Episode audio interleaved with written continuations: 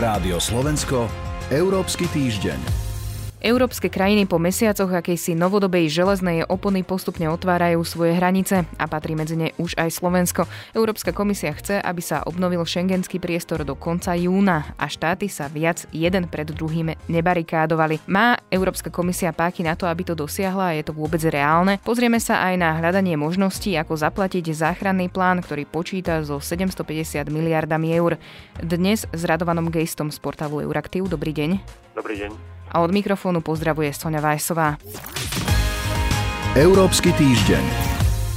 Európska komisia chce, aby všetkých jej 27 členských krajín zrušilo opatrenia na vnútorných unijných hraniciach k 1. júlu.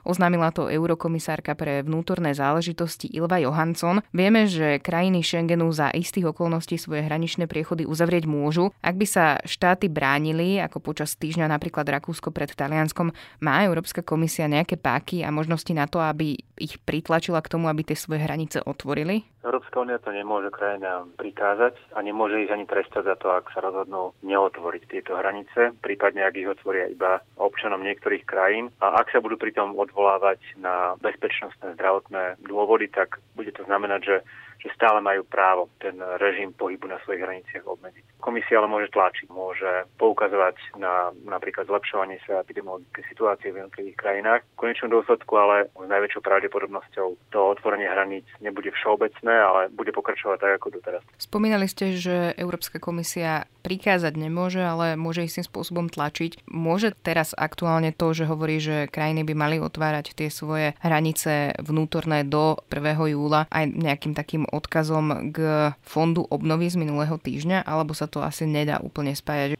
To asi nie, pretože v konečnom dôsledku aj to, či v akej podobe sa schváli fond obnovy, je v rukách e, členských krajín, respektíve ich lídrov. Európska komisia už predložila svoj návrh a teraz je na európskych lídroch, aby ho schválili, buď teda v tej predloženej alebo skôr v pozmenenej podobe. Už prvé pozície poznáme a vidíme, že sú medzi krajinami pomerne veľké rozdiely. Napríklad podľa českého premiéra Andreja Babiša je rozdelenie peňazí z fondu obnovy nespravodlivé a s krajinami V4 chce nájsť spoločnú pozíciu. Ako sa aktuálne tie diskusie vyvíjajú? Český premiér samozrejme nie je jediným, ktorý vyslovil výhrady voči návrhu Európskej komisie a ono sa to dalo aj čakať. Každá z krajín Európskej únie je v trochu inej situácii, každá z krajín Európskej únie má kapacity čerpať možno trochu iný typ podpory. Dnes sa tie výhrady sústredujú na niekoľko oblastí. To prvou je celková výška fondu, 750 miliard eur je veľký objem peňazí samozrejme. Znamená to tiež, že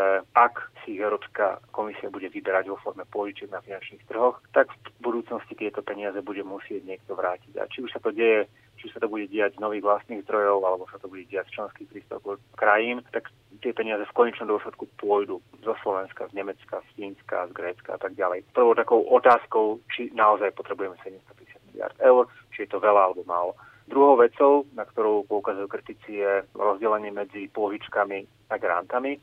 To sú tzv. Že... tie šetrné krajiny, áno. Rakúsko, Ale... Dánsko, Švédsko, Holandsko, myslím. Tieto krajiny hovoria, že ak si Európska únia peniaze požičia, tak by ich potom nemala rozdávať alebo dávať, ale mala by ich opäť požičiavať členským krajinám. Tretou otázkou je, do akých oblastí má podpora smerovať a na základe akých kritérií má byť podpora rozdelená. A to je to, kde, alebo na čo cieľ český premiér. Tie kritéria ešte nie sú úplne zrejme, samozrejme veď budú vecou dohody lídrov, ale vždy sa operuje jednak s tým, do akej miery brať do úvahy vplyv koronakrízy na krajiny v zmysle počtu obetí na životoch alebo ekonomického prepadu krajiny alebo napríklad nezamestnanosti.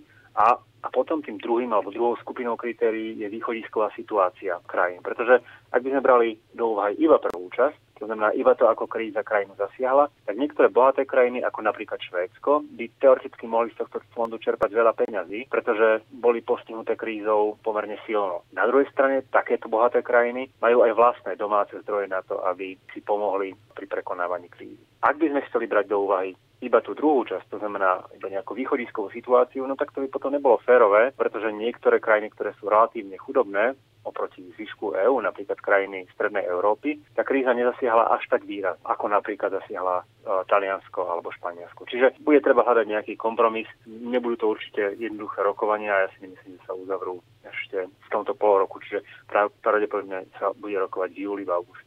Hovoríme o balíku alebo fonde obnovy, ktorý je vo výške 750 miliard eur. Veľká debata, aj sme to naznačili o tom, či sa budú peniaze štátom požičiavať alebo dávať. Jednou siesť, odkiaľ chce vlastne Európska komisia zobrať peniaze na toto celé sú pôžičky z finančných domov. Obnovu Európskej únie po koronakríze majú pomôcť financovať aj európske dane.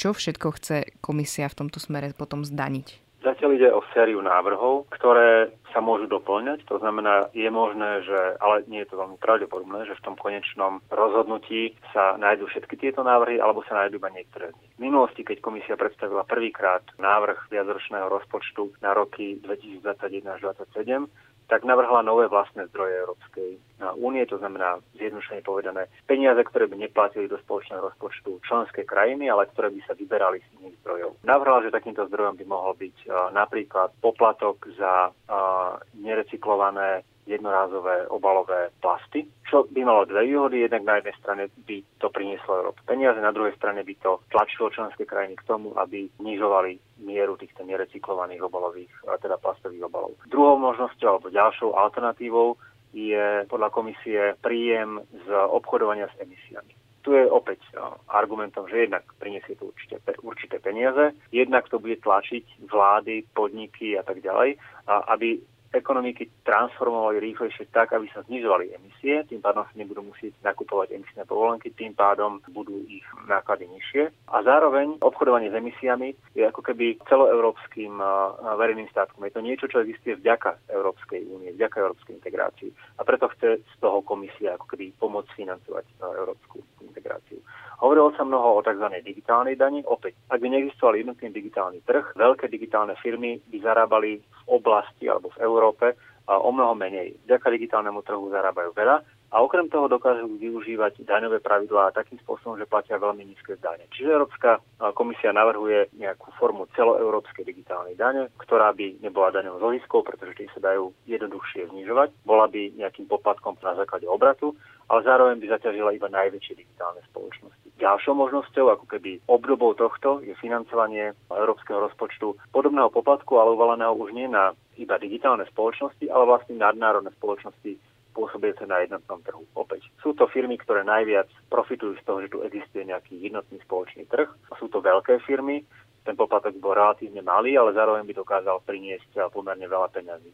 Takýto poplatok sa nedá vyberať jednoducho na národnej úrovni, dá sa vyberať na európskej úrovni. Takéto druhy príjmov, ktoré v sebe kombinujú ako keby rácio, tieto zisky alebo tieto peniaze vznikajú vďaka existencii Európskej únie, zdaníme pre podporu ďalšej existencie Európskej únie a zároveň v sebe obsahujú rácio nastavme tie dane tak, aby nejakým spôsobom motivovali firmy občanov k zodpovednejšiemu správaniu sa, k zelenšiemu správaniu sa, znižovanie plastového odpadu, znižovanie emisí a tak ďalej. Toľko teda Radovan Geist. Ďakujem vám za rozhovor. Ďakujem, do počutia. A toľko Európsky týždeň. Pripravili ho portál Euraktiv a Sonja Vajsová. Európsky týždeň.